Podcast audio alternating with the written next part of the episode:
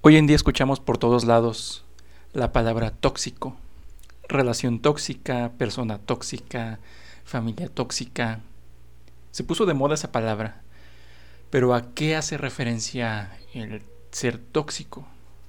Algunos lo relacionan con una persona, una situación, una familia, algún evento que nos afecta, que nos daña. Está bien, la palabra está bien, pero creo que hay que profundizar más. Hay que profundizar. Yo no me quedo con la palabra tóxico porque sí. Como lo he mencionado en versiones anteriores, suelta, déjalo ir. Yo no soy así. A mí me gusta cuestionarme. ¿Por qué soltar, no? Hazte responsable. No dejes nada suelto. Tómalo, hazlo tuyo, enfréntalo, confróntalo y crece. Igual con esto. ¿Tóxico?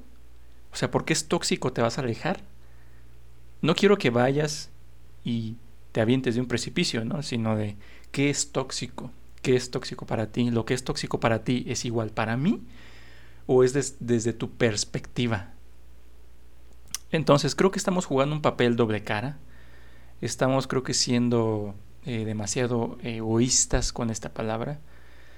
Porque la usamos a nuestra conveniencia, ¿sabes? Hay personas resentidas. Me imagino que has escuchado el término resentimiento, resentidas. Y las personas víctimas o las que se victimizan, las que se caracterizan por quejarse porque todo les pasa a ellos. Y quiero que hagas un ejemplo en tu mente. Cierra tus ojos y quiero que visualices del lado izquierdo a las personas resentidas.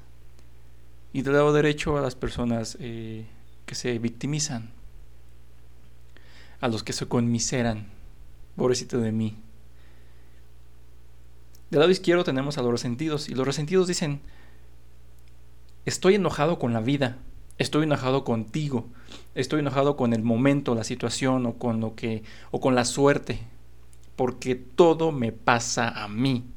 Y se la pasan quejándose, se la pasan diciendo: es que yo soy así porque la vida, es que Dios, es que no tengo suerte. Y son esas personas que están constantemente enojadas, están encabronadas, están agresivas porque todo les pasa a ellas y odian al mundo, odian todo. Se empiezan a aventar chismes, a levantar falsos, empiezan a criticar, empiezan a envidiar. Porque están llenos de resentimiento, de carencia, de odio, porque todo les pasa a ellos y se desquitan con los demás, criticando, juzgando, señalando. Del lado izquierdo. Del lado derecho tenemos a las víctimas, a los que se conmiseran. Y ojo, cuando ves a una persona así, escúchalo, porque dice: pobrecito de mí, todo me pasa a mí. Es que estoy pobre porque, pues bueno, no tengo dinero, el gobierno, el presidente, Dios, los santos, lo que tú quieras. Es que no tengo suerte, es que me va mal a mí, porque a mí, es que Dios, es que universo, es que por qué yo estoy mal y por qué los demás están bien, por qué. Es que no tengo buena suerte, es que yo no nací para triunfar, etcétera, etcétera. Entonces, una persona conmiserada y una persona que es víctima todo el tiempo se la pasa quejándose porque a ella o a él todo el universo de alguna manera en su cabeza tiene congruencia a esto que te voy a decir, pero todo el universo conspira para que le vaya mal. O sea, una persona completamente ególatra o megalomaníaca porque todo el universo está en contra de esa persona para que le vaya mal. Y la otra persona resentida del lado izquierdo, todo el universo conspira a su favor para que le vaya mal y esté jodidamente mal, pero esta explota y grita y expulsa y la otra lo hace hacia adentro. Y si te das cuenta y lo pones en una balanza, es exactamente lo mismo. Es una persona que está carente, que odia.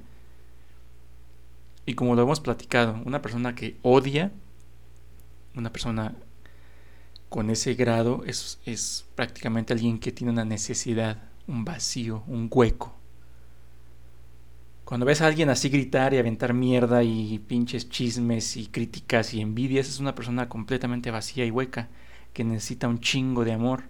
Cuando ves a una persona que se queja y está triste y todo el tiempo con melancolía y pobrecito de mí, es una persona vacía, es exactamente lo mismo.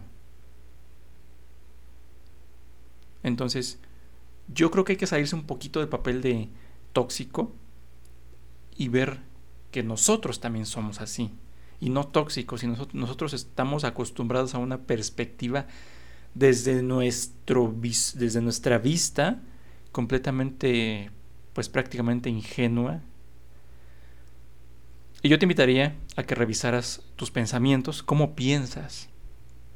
Escribe en una libreta tus pensamientos del día. Así, pero no le des forma, no le pongas estructura, solo escribe lo que piensas, así, en un solo día. Y al siguiente día lee esa hoja y te vas a reír, te va a causar gracia, vas a decir, esas son puras tonterías. Pues, ¿qué crees? Así piensas, sin estructura, sin pies, sin cabeza. Yo te invito a que hagas eso. Y te vas a dar cuenta que muchas veces malinterpretas las situaciones.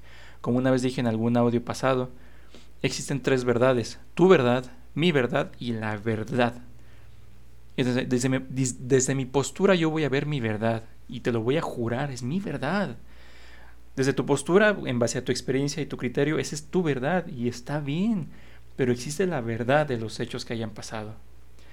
Y fuera de eso está la realidad, y la realidad está muy lejos de la verdad. Lo que puedes hacer es tomar tu verdad, tener la suficiente valor y confianza en ti para decir, ok, esta es mi verdad, es mía, pero vamos a hacerlo a un lado. Y ahora te invito a que me digas tu verdad y la voy a ver, la voy a analizar. Y juntos llegamos a una trinidad, a la verdad. Y la verdad en conjunto de los dos, ahora sí vamos a ver qué tanto se acerca a la realidad. Y te sorprenderías. Te invito a que hagas ese ejercicio.